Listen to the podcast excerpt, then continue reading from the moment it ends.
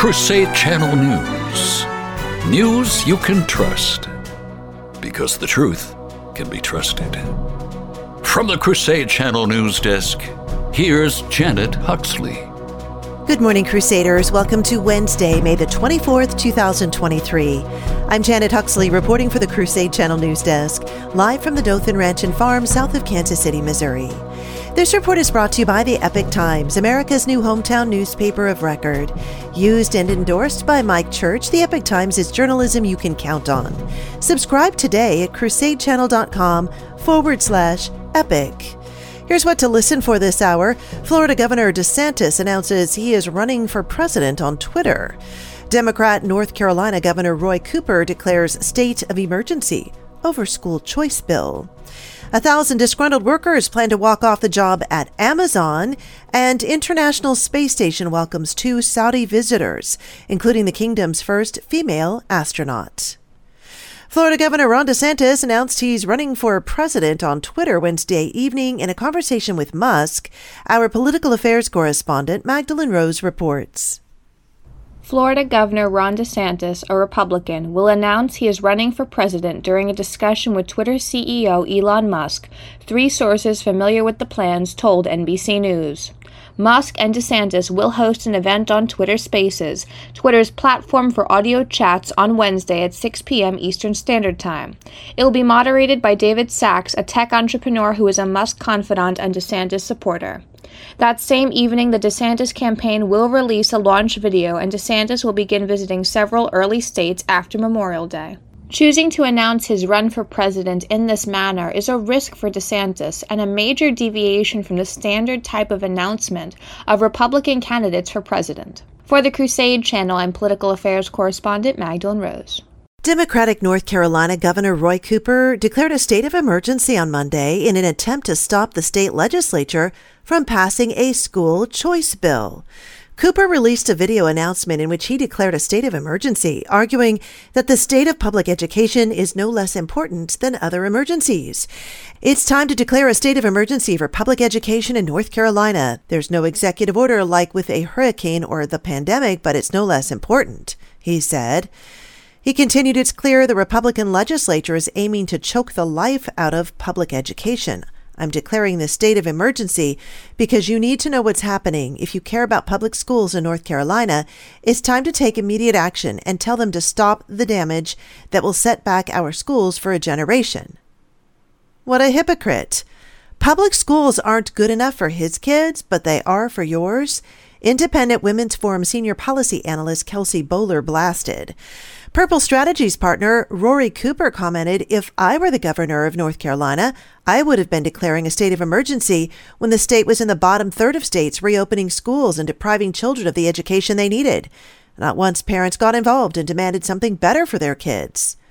A state of emergency over a bill passed by the legislature. Very serious. Americans for Prosperity Vice President Casey Mattox joked. In Seattle, Amazon workers have plans to walk off the job on May 31st in an act of retaliation over layoffs and return to office mandates. At least a thousand of them at Amazon's Seattle headquarters will participate in the walkout, which was announced over Slack and email messages that were reviewed by the Washington Post. We're really walking out to show leadership is taking us in the wrong direction, and employees need a say in the decisions that affect our lives. One of Amazon's Seattle based software engineers anonymously told the Seattle Times. It's a one day walkout to show power, the worker said. Employees disgruntled over Amazon's return to office mandate, which took effect May 1st, as well as members of Amazon Employees for Climate Justice, are partaking in the walkout, the Times reported. Our quote of the day pray, hope, and don't worry. St. Padre Pio. And coming up, our saint of the day, the king who is known for his religious devotion and his care for the poor. You're listening to Crusade Channel News. Hello, Crusaders, and welcome to Frying with Tommy. Today I'm going to show you how to properly fry a chicken, Tommy style. Of course, you need a chicken, the EK3000, or as I like to call him, Dante, Mike Church's Beast and Butt Rub, and an air fryer. Now, once you got your chicken ready, you want to go ahead and add Mike Church's secret blend of sugar, herbs, and spices. And since he put it into this bougie bottle, I can add enough beast and butt rub until my ancestors tell me to stop. Now the chicken is ready for my air fryer. Why don't you go ahead and put it on in there, and I'm gonna get Tante ready.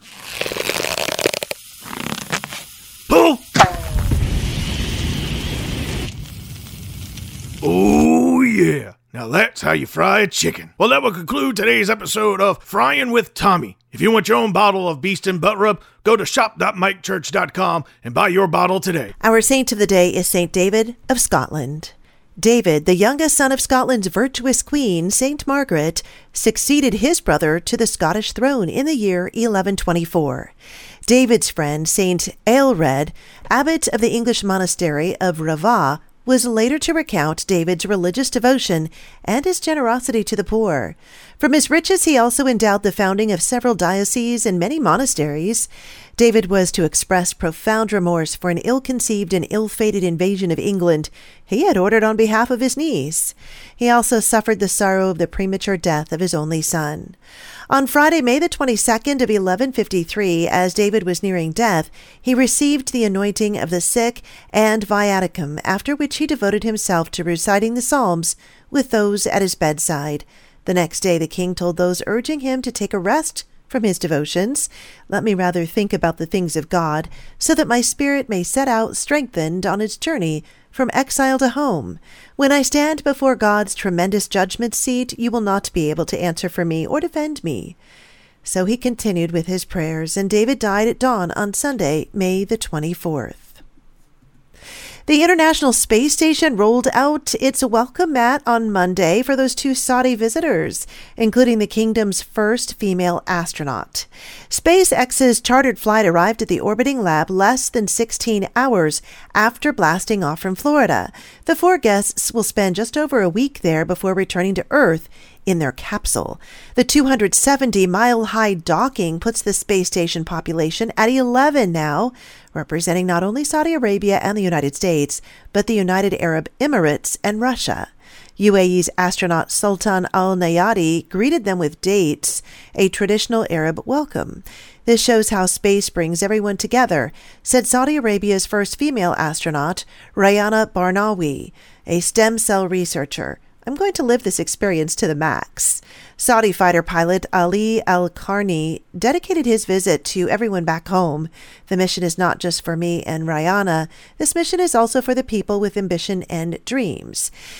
So the Saudi government is picking up the multi million dollar tab for both of them, but the others, well, the company cited ticket prices of 55 million each for last year's private trip of three businessmen, but won't say how much the latest seats cost. They belong to John Shoffner, a Knoxville, Tennessee businessman who started a sports car racing team, and retired NASA astronaut Peggy Whitson is their chaperone. She now works for Axiom Space, the Houston company that organized the 10 day trip, its second to the space station. Send me your tips to janet at crusadechannel.com and stay tuned to the Crusade Channel with live breaking news updates all day and the best live talk radio anywhere. Up next, the Mike Church Show continues. You're listening to Crusade Channel News. I'm Janet Huxley for the Crusade Channel, seeking news and finding truth.